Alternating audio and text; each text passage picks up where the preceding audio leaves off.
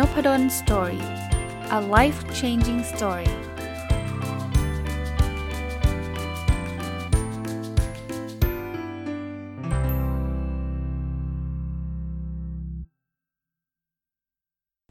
สวัสดีครับ ยินดีต้อนรับเข้าสู่นพดล story พอดแคสต์นะครับ ถ้าฟังตรงวันน่าจะเป็นเช้าวันจันทร์นะ วันนี้อาจจะมีความพิเศษสักเล็กน้อยนะครับ เพราะว่าจะเป็นการรีวิวหนังสือ ซึ่งการรีวิวหนังสือเนี่ยไม่ได้เป็นอะไรที่พิเศษหรอกเพราะว่ารีวิวกันมาตลอด แต่ว่าที่บอกพิเศษคือมันจะเป็นหนังสือที่ตัวเองเขียนเองนะครับ ซึ่งปกติเนี่ยจะจะเราไม่แน่ใจนะ ปกติผมก็จะไปรีวิวของหนังสือคนอื่น แล้วก็จะมีคนอื่นรีวิวหนังสือผมนะแต่ว่าเหตุผลที่ผมมารีวิว เพราะว่ามีหลายท่านได้ inbox มาบอกอาจารย์ อยากให้อาจารย์รีวิวหนังสือของอาจารย์เองบ้างนะครับ ก็ปีนี้เป็นปีเอ่อเป็นเอ่อเล่มนี้เป็นเล่มแรกของปีเลยนะครับ ปีนี้ยังไม่ได้ออกหนังสือสักเล่มเลยนะครับ หนังสือที่ชื่อว่า Future Mindset เมื่อวิธีคิดที่คุณมีใช้กับงานวันพรุ่งนี้ไม่ได้ เอาเป็นว่าก็มารีวิวตามคำขอของหลาย ๆ ท่านก็แล้วกันนะครับ แต่ก็คงจะพยายามงดคำพูดบอกว่าส่วนนี้ผมชอบมาก เพราะว่า ถ้าบอกว่าส่วนนี้ชอบมากส่วนนี้ตรงใจมากอาจจะต้องพูดทั้งเล่ม เพราะมันต้องมีความลำเอียงอยู่แล้วล่ะ เพราะว่าเราเขียนเองนะครับ ก็จะมารีวิวเรื่องราวเป็น behind the scene ให้ท่านฟังดีกว่านะว่าบทแต่ละบทเนี่ยข้อคิดที่ได้คืออะไร แล้วก็ผมทำไมผมถึงเขียนบทเหล่านี้ขึ้นมานะครับอะเราเริ่มกันเลยนะ เช่นเดิมนะครับก็จะมาเล่าคำพูดที่ส่วนตัวคิดว่าน่าจะเป็นข้อสรุปที่ดีของแต่ละบทนะบทที่ 1 คือบทที่ชื่อว่าอย่าทำในสิ่งที่ตัวเองรัก ผมว่าบทนี้เนี่ยเอา behind the scene เล่าให้ฟังนะเนื้อหาสาระเนี่ยมาจากคำพูดของ billionaire คนหนึ่งนะผมไปอ่านมาหลายน่าจะสองสามปีแล้วมั้งครับนะคือ Mark Cuban นะครับผมผมติดตามเศรษฐีหรือ billionaire คนนี้มาพอสมควรแล้ว เพราะว่าเขาเป็น self-made billionaire นะคือเขาไม่ได้เกิดมารวย แต่ว่าเขาทำธุรกิจจนเขาประสบความสำเร็จแล้วตอนหลังเนี่ย ไปเป็นเจ้าของของ Dallas Mavericks เนี่ยคือคนส่วนใหญ่เนี่ยจะชอบพูดบอกว่าให้ทำตาม passion ทำตาม passion แต่ว่า Mark Cuban บอกว่าเฮ้ยคุณลองคิดอีกแบบหนึ่งนะ คุณทำตาม passion บางทีอาจจะไม่ work ก็ได้นะ เขาก็เล่าชีวิตส่วนตัวของเขาว่าเวลาเขาแต่ก่อนเขาชอบเป็นนักเบสบอลหรือนักบาสเกตบอล แต่เขาบอกว่าเขารู้ตัวเขาดีว่า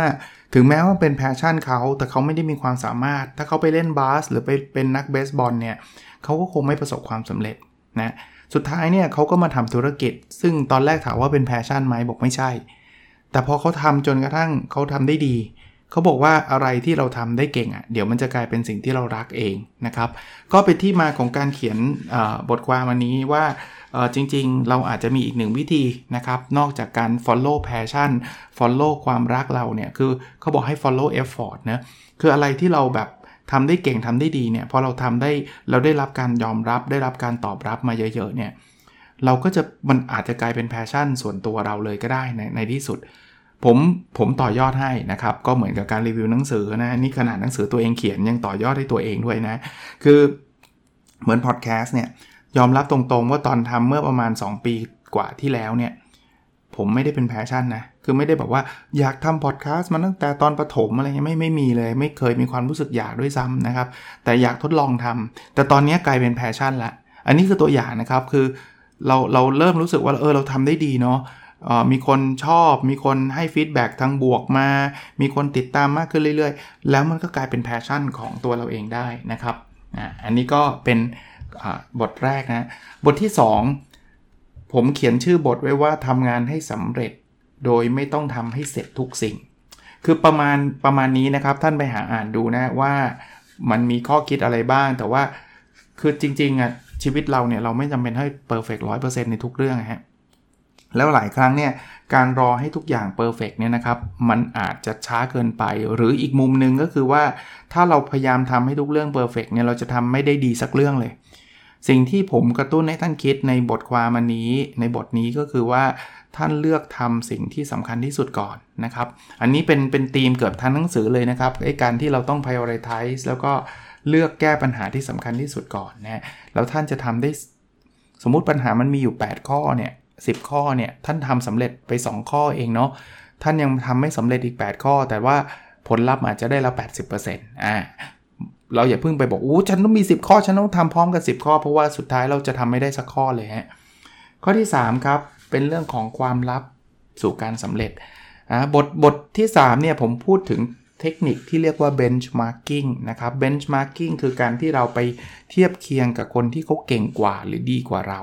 ไม่ใช่เทียบเฉยๆนะครับ เทียบเพื่อไปหาสิ่งที่เรียกว่า best practice best practice คือ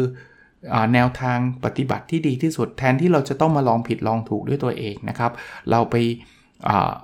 ดูคนที่ทำสำเร็จแล้ว แล้วก็ลองเอาสิ่งที่เขาทาสำเร็จเนี่ยเอามาปรับใช้กับเรา มันไม่ได้การันตีนะครับว่าเขาสำเร็จแล้วเราจะสำเร็จแบบเขา เพราะว่าบริบทเราอาจจะต่างจากเขา แต่ดีกว่าที่เราจะมางมหาโซลูชันด้วยตัวเองนะไปดูคนที่ทำสำเร็จแล้ว หลาย ๆ ครั้งมันนามาปรับใช้ได้นะครับ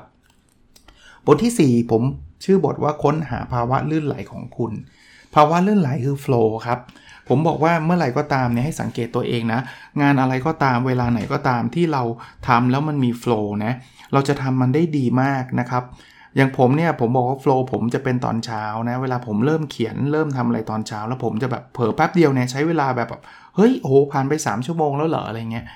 ไอ้ช่วงนั้นนะมันจะเป็นช่วงที่เรามีประสิทธิภาพและมีประสิทธิผลสูงสุดในการทำงานเลยครับ สังเกตตัวเองดีๆฮะว่างานประเภทไหนและเมื่อไหร่ที่เรามักจะมีโฟล์ นะครับของผมคืองานเขียนในช่วงเช้านะ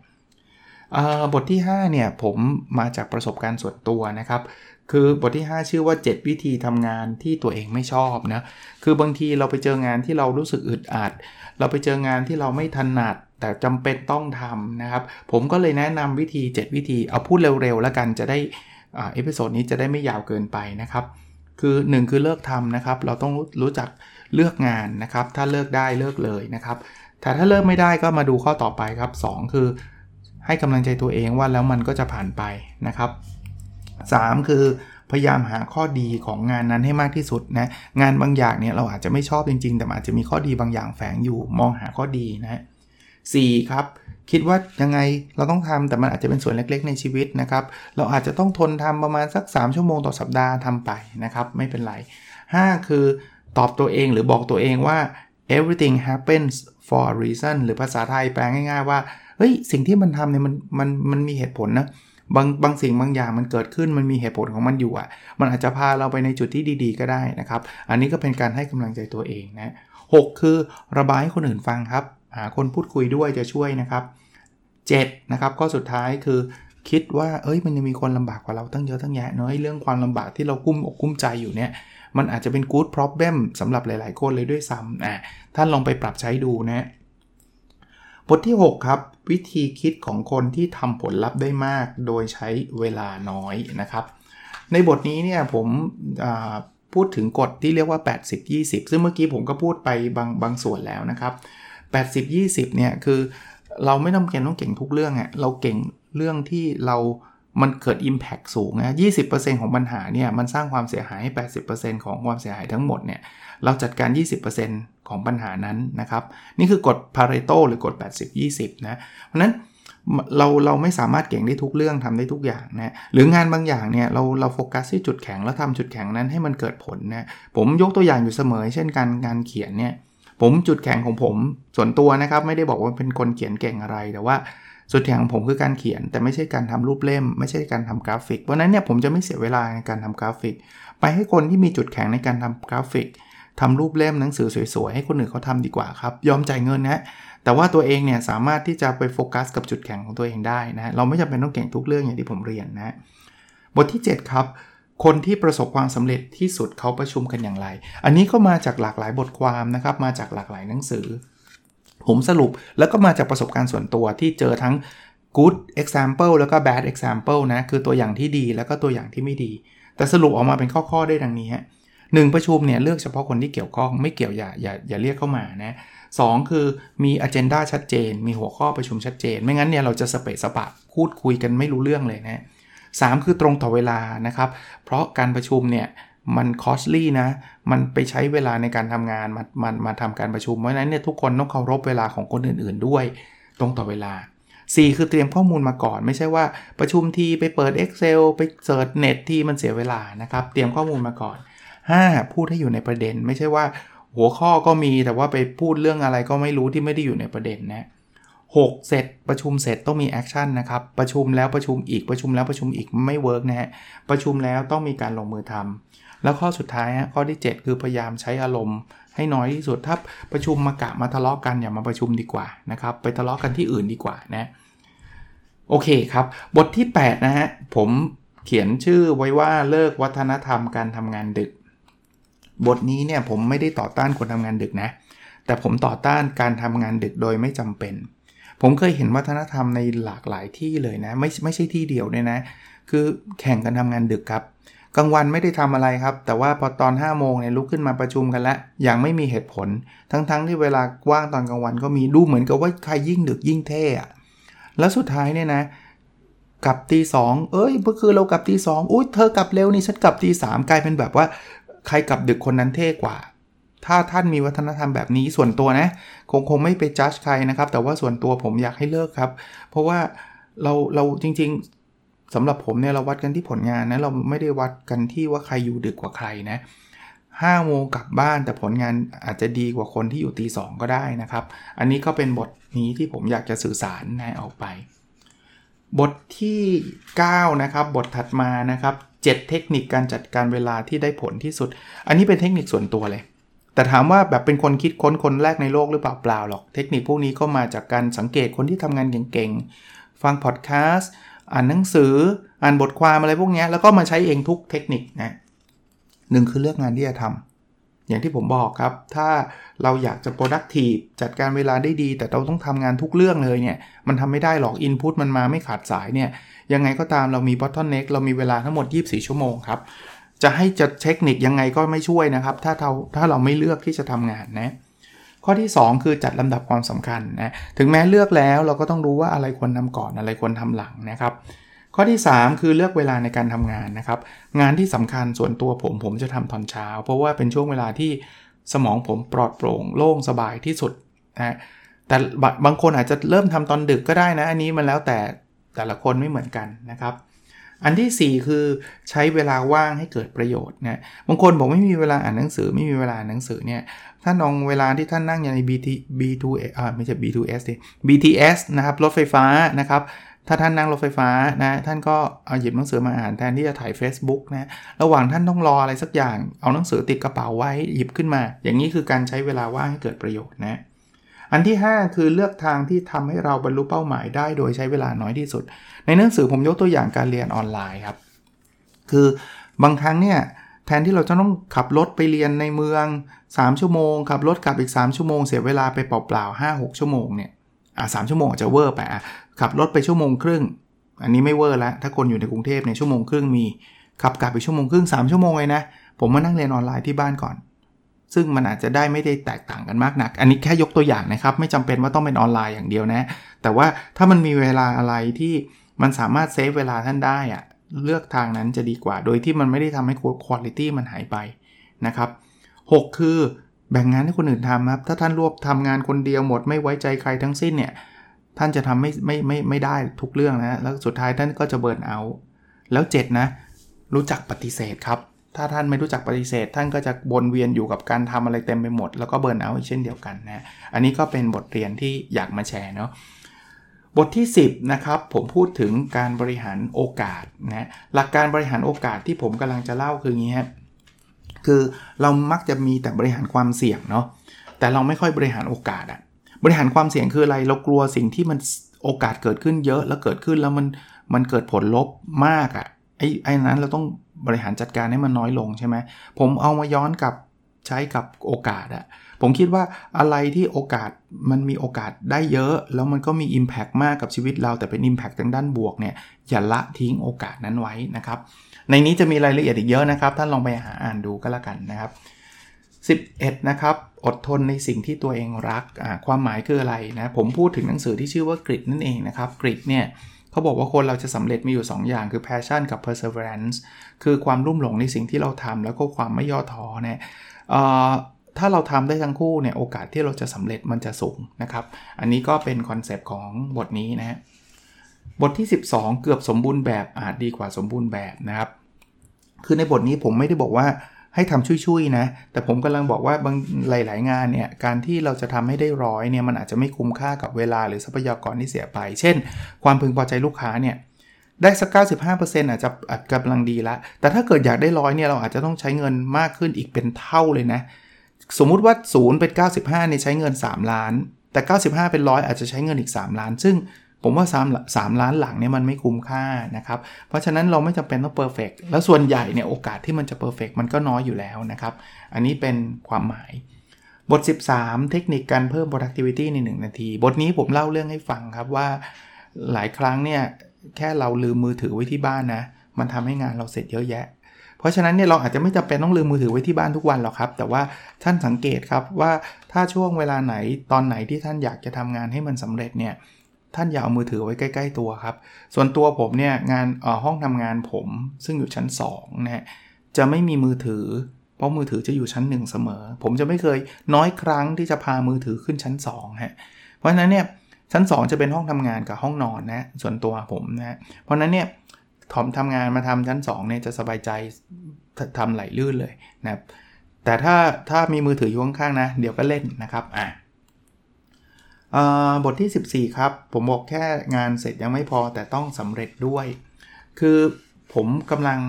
เล่าวิธีการที่พูดถึงงานที่มันมัน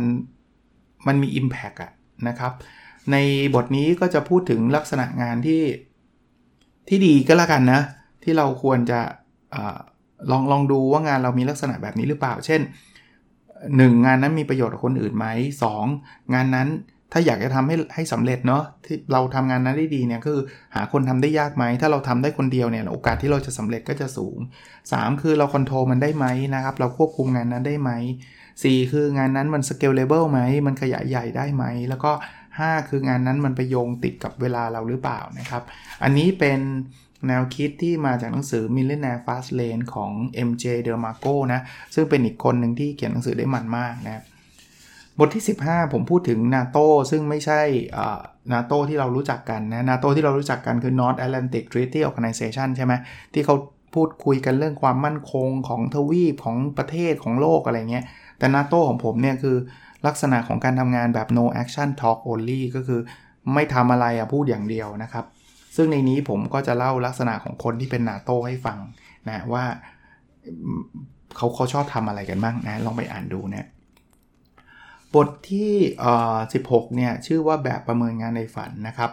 คือผมกำลังจะเล่าให้ฟังว่างานในฝันสำหรับผมนะมีลักษณะยังไงอ่ายกตัวอย่างให้ท่านฟังนะครับ เช่น มีความเป็นอิสระสูงนะครับ นี่คืองานในฝันของผมนะตรงกับความเชี่ยวชาญของตัวเองนะครับ ให้คุณค่ากับคนจำนวนมากนะครับแล้วก็สร้างไรายได้กับเรานะลองดูสิครับว่างานที่ท่านทำอยู่เนี่ยทั้ง 4 ข้อเนี่ยเป็นจริงมากน้อยแค่ไหน บทที่ 17 ผมพูดถึงวิธีการเซโนนะครับคือการปฏิเสธ ซึ่งหลายบทพอผมพูดถึงปฏิเสธเนี่ยคนก็จะบอกว่าอุ้ยปฏิเสธไม่ได้หรอกนะในบทนี้เล่าถึงกระบวนการเซโนแบบ 3 ขั้นตอนนะครับ ซึ่งขั้นตอน 3 ขั้นตอนเนี่ยเขาเรียกว่า มาจากหนังสือก่อนหนังสือชื่อ Power of a Positive No นะครับ คนเขียนคือคุณวิลเลียมยูไรนะเขาบอกว่า yes no yes yes แรกก็คือเราต้องรู้ก่อนว่าเราจะเซโนไปเพื่อใครsay no เพื่ออะไร เช่น เพื่อครอบครัวเพื่อสุขภาพนะครับ yes แรกเป็น yes ของเรา no อันที่ 2 คือปฏิเสธเขา yes อันที่ 3 คือการกลับมาให้ solution เวลาเราปฏิเสธ เช่นเราไม่ทำงานอันนี้ให้เขาเนี่ยเราจะแนะนำคนอื่นได้ไหมนะครับลองไปอ่านรายละเอียดในเล่มนี้ดูนะ บทถัดไปนะครับคือบทที่ 18 นะครับ บทที่ 18 พูดถึงว่าคนสำเร็จหรือคนที่ไม่สำเร็จเนี่ยจะต่างกันแค่คำว่าจะ พูดง่ายๆฮะคนที่สำเร็จเขาจะไม่จะเยอะอะผมจะทำนู่นจะทำนี่อีก 3 เดือนยังจะอยู่เนี่ยเราจะมักจะไม่ค่อยสำเร็จ คนสำเร็จเช่น อาจจะเจอกันเดี๋ยวผมจะทำพอดแคสต์นะพอผ่านไป 3 เดือนเจอกัน ผมทำไปแล้ว 10 ตอนอ่าอย่างเงี้ยมักจะสำเร็จนะแต่คนที่บอกไม่ค่อยสำเร็จคือ ผมจะทำพอดแคสต์นะสเดือนเออเนี่ยผมว่าจะทำอีก 6 เดือนมาเจอกันอีก ผมคิดไว้ตั้งนานแล้วล่ะผมจะทำมันจะมีคำว่าจะเยอะมากครับนะอันนี้ก็เป็นข้อสังเกตของผมเองนะฮะอันนี้ส่วนตัวไปเจอคนที่บางคนเนี่ยเจอกันแป๊บเดียว พอเจอกันอีก 3 เดือนเนี่ยโหเขาไปไกลมากเลยนะ 19 ครับ ผมพูดถึง 10 วิธีเพิ่ม productivity ในการทำงานนะครับ เพื่อไม่ให้พอดแคสต์มันยาวนะ ท่านลองไปหาอ่านดูเนาะมันมีตั้ง 10 วิธีนะครับ ลองไปดูว่าผมใช้วิธีไหน ผมจำได้ว่าบทความนี้มาจากคำถามของคนฟังพอดแคสต์ผม แล้วถ้าคุณคุณนะดูเหมือนจะพูดในพอดแคสต์ไปแล้วด้วยซ้ำนะครับสำหรับ 10 วิธีนี้ แต่ว่าบางคนอาจจะฟังหรือยังไม่เคยฟังลองไปหาอ่านในหนังสือก็ได้นะ บทที่10คือเทคนิคการหยุดพักครับนะคือเราพูดถึง productive เยอะแยะมากมายนะจริงๆ เราควรจะพักบ้างแล้วจะพักยังไงให้มีประโยชน์นะครับ ในนี้ผมพูดถึงเทคนิคการหยุดพักทั้งหมด 9 เทคนิคอ๋อ10 เทคนิคเลยนะครับ10 เทคนิคเลย ก็เช่นเดิมนะครับ คงคงไม่ได้มาเล่าในรายละเอียดทั้งได้ทั้งหมดนะมาจากหนังสือที่ชื่อว่าเวนเดนเนลพิงเป็นคนเขียนนะ หลายๆ ตอนเลยผมก็สรุปมาจากการอ่านหนังสือของผมนะบทที่ 21 นะครับ ผมพูดถึงความยุ่งนะครับผมบอกผมบอกว่าถ้าใครยุ่งเนี่ยแปลว่าไม่ปกติแล้วคือเวลายุ่งเนี่ยสังเกตว่ามันเป็นเรื่องที่มันเป็นเกี่ยวกับงาน และอันที่ 2 คือมันเป็นแสดงสถานะที่มันไม่ไม่ไม่ใช่สถานะที่รื่นรมอะ ถ้าบอกว่าผมยุ่งมากเนี่ยมันไม่ใช่คำพูดที่เราพูดไปด้วยยิ้มไปด้วยเอ้ผมยุ่งมากเลยหัวเราะอะไรเงี้ยไม่ใช่ใช่ปะหรือเราไม่เคยใช้คำพูดว่าเออผมไปเที่ยวยุ่งไม่เคยพูดเราเราจะพูดว่าผมทำงานยุ่งใช่ไหมลักษณะเนี้ย คือกำลังจะบอกว่ามันไม่ใช่ลักษณะปกติ ผมไม่ได้บอกว่าห้ามยุ่งเนาะยุ่งเกิดขึ้นได้ แต่ว่ามันควรเกิดขึ้นเป็นครั้งเป็นคราว ถ้าใครยุ่งมาติดต่อกัน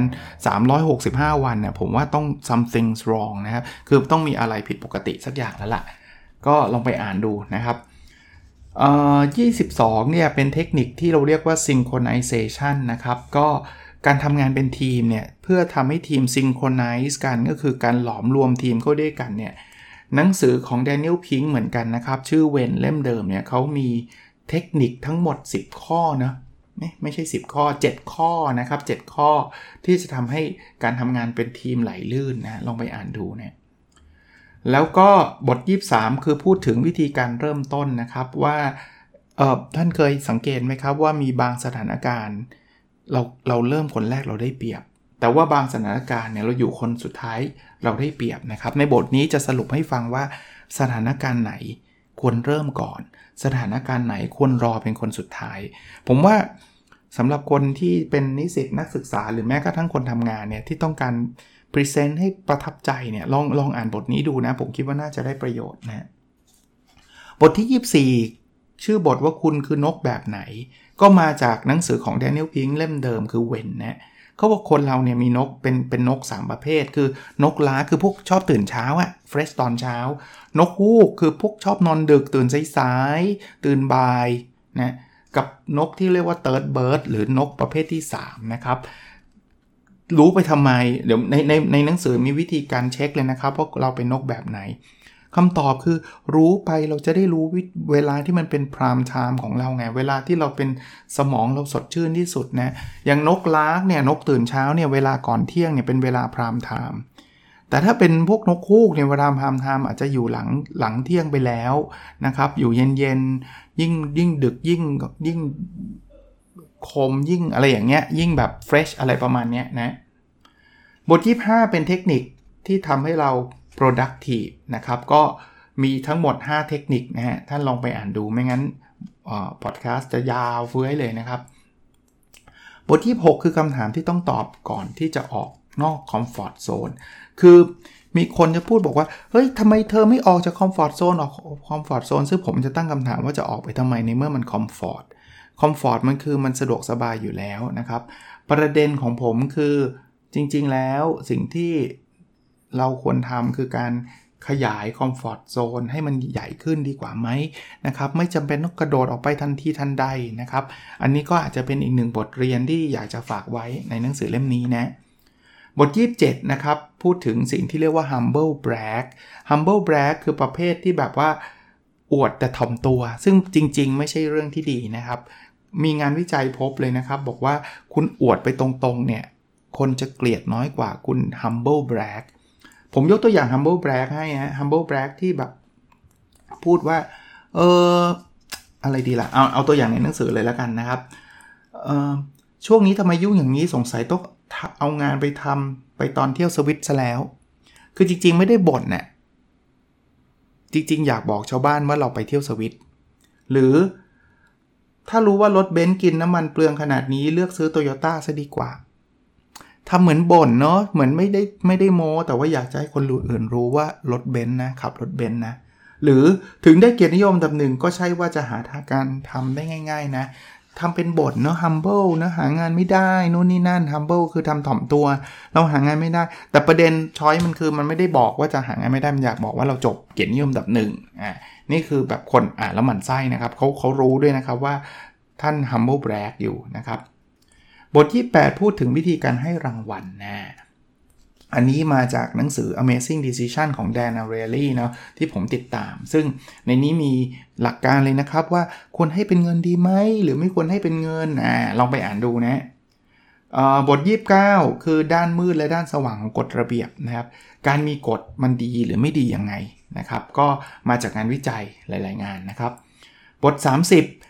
คุณกำลังจูงใจพนักงานด้วยกันหรือเปล่า ก็ยังคงเป็นงานของแดนอาร์เรลี่แล้วก็งานวิจัยอีกหลากหลายงานเลยที่เขาพูดถึงแรงจูงใจที่สามารถใช้เงินกับไม่ใช้เงินได้ แต่ผมบอกบทสรุปให้ก็ได้นะ ผมจะไม่ไล่ไปทีละ ทีละงานวิจัยนะมันเยอะมีเป็น 10 งานเลย คือหลาย ๆ ครั้งเนี่ยการใช้เงินเนี่ยมันทำลายแรงจูงใจภายในของคนนะคือมันไปสร้างแรงจูงใจภายนอกอย่างเดียวนะครับ ในในบท บาทของงานวิจัยในการเป็นว่าหลาย ๆ ครั้งเนี่ยไม่ใช่บทบาทงานวิจัยบทบาทของเงินเนี่ยเชื่อไหมครับว่าหลาย ๆ ครั้งมันดีโมดิเวตคนเลยนะ มันทำให้คนทำได้น้อยลงด้วยซ้ำนะครับต่อเนื่องเลยบทที่ 30 เขาก็เลยบอกว่ามันขึ้นอยู่กับอยู่เราเนี่ยอยู่ในโลกไหน มันมีโลกแห่งการตลาด ซึ่งพอให้เงินปุ๊บเนี่ยมันมันมันให้เซนส์ของความการแลกเปลี่ยนอะสมมุติว่าหัวหน้าให้เงินเรา เราก็ต้องทำงานให้เขาเนี่ยมันมันคือโลกแห่งการตลาดนะครับ กับโลกแห่งสังคมเป็นอีกโลกหนึ่งนะไอ้โลกแห่งสังคมนี่คือทำเพราะเพราะใจอยากทำอะซึ่งปกติแล้วเนี่ยไอ้โลกของสังคมเนี่ยไอ้ไอ้นอมเนี่ยนะครับก็โซเชียลนอมเนี่ยนะครับมันก็จะไม่มีเงินเข้ามาเกี่ยวข้องนะครับ ในนี้จะมีตัวอย่างนะครับให้ท่านอ่านนะครับ บท 32 คือ AI กับเด็กฝึกงานนะฮะคือประเด็นที่ผมแชร์ไว้ในบท 32คือผมบอกว่า AI เนี่ยคนที่กลัวๆกันเนี่ย คือกลัวมาแทนคนเนี่ยสำหรับผมเนี่ยผมคิดว่าตอนนี้เนี่ย AI มันมันอาจจะยังไม่สามารถแทนได้ทุกงาน แต่ว่ามันเหมือนเด็กฝึกงานนะ วันหนึ่งเนี่ยมันจะเก่งขึ้นเรื่อย ๆ แล้วมันจะแทนแทนตัวเราได้มากขึ้นเรื่อย ๆ นะครับบท 33 ต่อเนื่องไปครับ แล้วถ้าเกิด AI มากระเต็มแล้วเราจะอยู่รอดได้ยังไงนะครับ ในบทนี้ผมเอามาจากบทความที่ชื่อว่า 10 skill you will need to survive to rise of uh, survive the rise of automation ซึ่งเขียนคุณโดยเจฟเดสจาร์ดินส์นะครับ ก็บอกว่าเราต้องมีทักษะทั้งหมด 10 เรื่องอะไรบ้างนะครับ ก็ลองไปดูนะว่าถ้าจะอยู่รอดในยุคขของ AI เป็นยังไง บท 34 ครับ เป็นหลักการลงทุนแบบปลูกไม้ยืนต้นนะผมพูดถึงสไตล์การลงทุน ผมบอกอาจารย์เป็นเป็น VI หรือเปล่า VI มาจากคำว่า value investor หรืออาจารย์เป็นพวกสายกราฟเทคนิคอลนะ ผมถ้าจะถามผมว่าผมเอียงไปทาง VI แต่ว่าผมก็ไม่ได้เป็นเพียว VI นะ บทนี้เนี่ยผมเล่าสไตล์การลงทุน ผมผมบอกว่ามันคล้ายๆ กับว่าผมอยากจะตัดสินใจปลูกต้นไม้ยืนต้นสักต้นหนึ่งอะ่ะผมเลือกต้นไม้ที่ผมชอบ แล้วผมก็จะอยู่กับมันนานนะสไตล์การลงทุนผมเนี่ยผมเอาตรงๆนะซื้อหุ้นไม่ได้คิดจะขายเลย ผมอยากจะเป็นเจ้าของกิจการนั้นนะอันนั้นคือสไตล์ผมหลักๆนะครับ แต่ถ้าเกิดอยากจะอ่านว่าแล้วผมมีเทคนิคการเลือกลงทุนยังไง ในบทนี้ผมเขียนไว้ละเอียดพอสมควรเลยนะครับ หลักการที่ผมใช้มาโดยตลอดนะครับบท 35 ครับ คือคำถามสุดท้ายก่อนลาออกจากงานนะฮะคือบางคนอยากลาออกลาออกผมก็แนะนำเนาะว่า 1 คือเบื่องานหรือเบื่อเบื่ออย่างอื่นนะครับ เอาให้แน่เนาะ นะครับ เพราะว่าทางออกมันมีได้หลายทาง อันที่ 2 คือถ้าจะไปทำธุรกิจก็อย่าใช้เงินลงทุนเยอะนะครับ อย่าเพิ่งเอาเงินเก็บทั้งหมดในชีวิตไปลงทุนกับสิ่งที่เรายังไม่ได้เชี่ยวชาญยังไม่ได้รู้นะครับ อันที่ 3 คือทำในเวลาว่างก็ concept weekend entrepreneur ที่ผมแชร์อยู่ทุกสัปดาห์นี่แหละครับนะ หมดแล้วนะครับ ผมพยายามจะทำให้มันสั้นที่สุดสรุปสั้นที่สุด เพราะว่ามันเป็นหนังสือตัวเองอ่ะ จริง ๆ หนังสือเล่มนี้นะ ตรงๆเลยนะ ถ้าเป็นหนังสือคนอื่นเนี่ยอาจจะหยิบมาสรุปละเอียด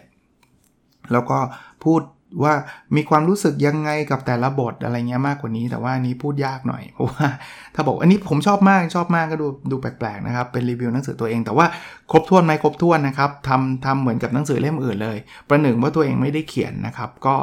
หวังว่าจะเป็นประโยชน์นะ หลายๆ คนอยากให้ผมรีวิวเล่มนี้นะครับ ก็ลองดูนะครับ ถ้าท่านคิดว่าเป็นประโยชน์ก็ก็ดี เออสำหรับคนที่สอบถามมา นี่ตอนแรกลังเลว่าจะประกาศดีไหม แต่ว่าเอาเอาละไม่เป็นไรครับ ลองประกาศดูกันแล้วกัน คือผมมีคนถามมาโดยตลอดตั้งแต่มันออกเมื่อประมาณงานสัปดาห์หนังสือครับ วันแรกครับก็คือต้นต้นเดือนนี้นะครับ ที่ตอนนี้หมดแล้วนะงานสัปดาห์หนังสือถ้าท่านฟังตรงวันเนี่ย ก็ก็ว่าหมดแล้วไม่ว่าจะฟังวันไหนก็หมดแล้วแหละคือออกตั้งแต่วันนั้นมาเนี่ยก็มีคนถามในเพจมาตลอดว่าอาจารย์ไม่ไม่ให้สั่งออนไลน์เหรอเพราะว่าอยู่ต่างจังหวัดบ้างหรือว่าอยากได้ลายเซ็นบ้างอะไรเงี้ยครั้งนี้เป็นครั้งแรกตั้งแต่ทำเขียนหนังสือเป็นพ็อกเก็ตบุ๊กมาที่ออกกับสำนักพิมพ์ออกสำนักพิมพ์วีเลิร์นนะครับนะก็เลยไม่สามารถจะให้สั่งได้ตั้งแต่ตอนแรกเพราะว่าไม่มีก๊อปปี้อยู่ในมือเลย ถามไปทางวีเลิร์นสุดท้ายวีเลิร์นก็บอกว่า เอางี้เดี๋ยวอาจารย์ให้สั่งผ่านเพจอาจารย์เลยแล้วกันนะครับ แต่ผมมีสต็อกจำกัดแค่ 200 เล่ม แล้วนะ เวลานี้ผมไม่ยังไม่ไม่ได้เข้าไปเช็คนะครับ ผมคิดว่าเหลือไม่ไม่เยอะสักเท่าไหร่แล้วล่ะนะครับ เอาเป็นว่าถ้าท่านลองเข้าไปดูในเพจ ถ้ายังกดลิงก์แล้วสั่งได้ก็แปลว่ายังพอมีอยู่นะครับ ผมเพิ่งเปิดให้สั่งเมื่อ สุดสัปดาห์ที่ผ่านมานี่เองนะครับ เพราะนั้นวันนี้เป็นเช้าวันจันทร์แต่ว่าที่ลังเลคือกลัวมันหมดไปก่อนเนี่ยแต่ว่าเดี๋ยวลองถ้าลองสั่งมานะครับ ถ้าถ้าลิงก์มันยังเปิดอยู่ก็แปลว่าสั่งได้นะครับ ถ้าท่านยังกดลิงก์นั้นเข้าไปได้ เพราะว่าถ้าสั่งไม่ได้เนี่ยลิงก์มันก็จะปิดไปแล้วนะครับ แต่คิดว่าได้จะได้แหละนะครับนะโอเคนะครับก็เป็นอีกครั้งนะครับที่ก็ต้องขอขอบพระคุณทุกท่านนะครับ ที่ให้ความสนใจในหนังสือเล่มนี้นะครับ แล้วก็ส่วนตัวเลย ผม คิดว่ามันน่าจะมีประโยชน์นะครับ แล้วก็จะดีใจอย่างมากเลย ถ้าเกิดท่านได้อ่านแล้วเอาไปใช้ประโยชน์นะครับในหลากหลายทางนะฮะแล้วก็เช่นเดิมนะครับ ขอบคุณทุกท่านที่ติดตามฟังพอดแคสต์นะครับ โอเคนะครับ แล้วเราพบกันในสดถัดไปครับ สวัสดีครับ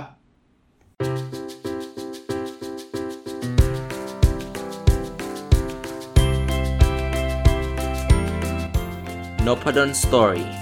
a life changing story